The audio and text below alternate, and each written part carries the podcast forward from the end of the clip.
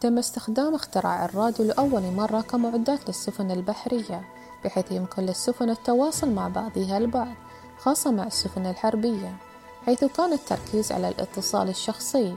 وفي نهاية الحرب العالمية الأولى تم إنشاء عدد من المحطات الإذاعية المعنية بنشر الخطب الدينية والرياضية والأخبار. يعتبر عام 1926 من سنوات ولادة الراديو من جديد حيث بدأ الصراع والمنافسة بين المحطات الإذاعية.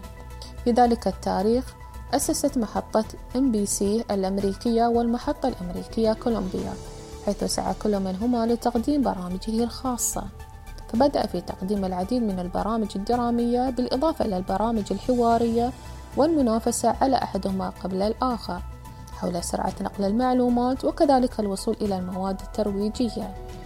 بينما كان العصر الذهبي لمحطة الراديو بين الثلاثينات ومنتصف الخمسينات من القرن الماضي حيث أصبح الراديو وسيلة للترفيه عن العائلات.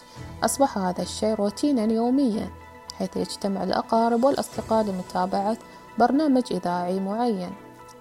أدى نمو وتطور المحطات الإذاعية وبرامجها للانتشار الإذاعي في عدد كبير من أشكال الترفيه والمعلومات والترفيه مثل الصحف والندوات وما إلى ذلك. يذكر أن المراسل الميداني اعتاد الذهاب إلى هناك لتغطية مناسبة أو ندوة معينة ثم إعادة الخبر إلى محطة الإذاعة لقراءته وإعلام الناس به. الراديو ليس فقط جهاز بث ولكنه يستخدم أيضا في تشغيل أجهزة التلفزيون والهواتف المحمولة لتسهيل عملية الاتصال بين الناس. ومع ذلك لوحظ أن شعبية الإذاعة تراجعت بعد اختراع التلفزيون.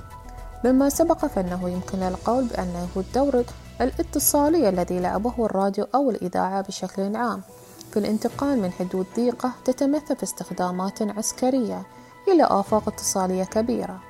مثل متابعة أخبار الاقتصادية والسياسية والرياضية وذلك عبر جهاز لا يتعدى حجم اليد الواحدة.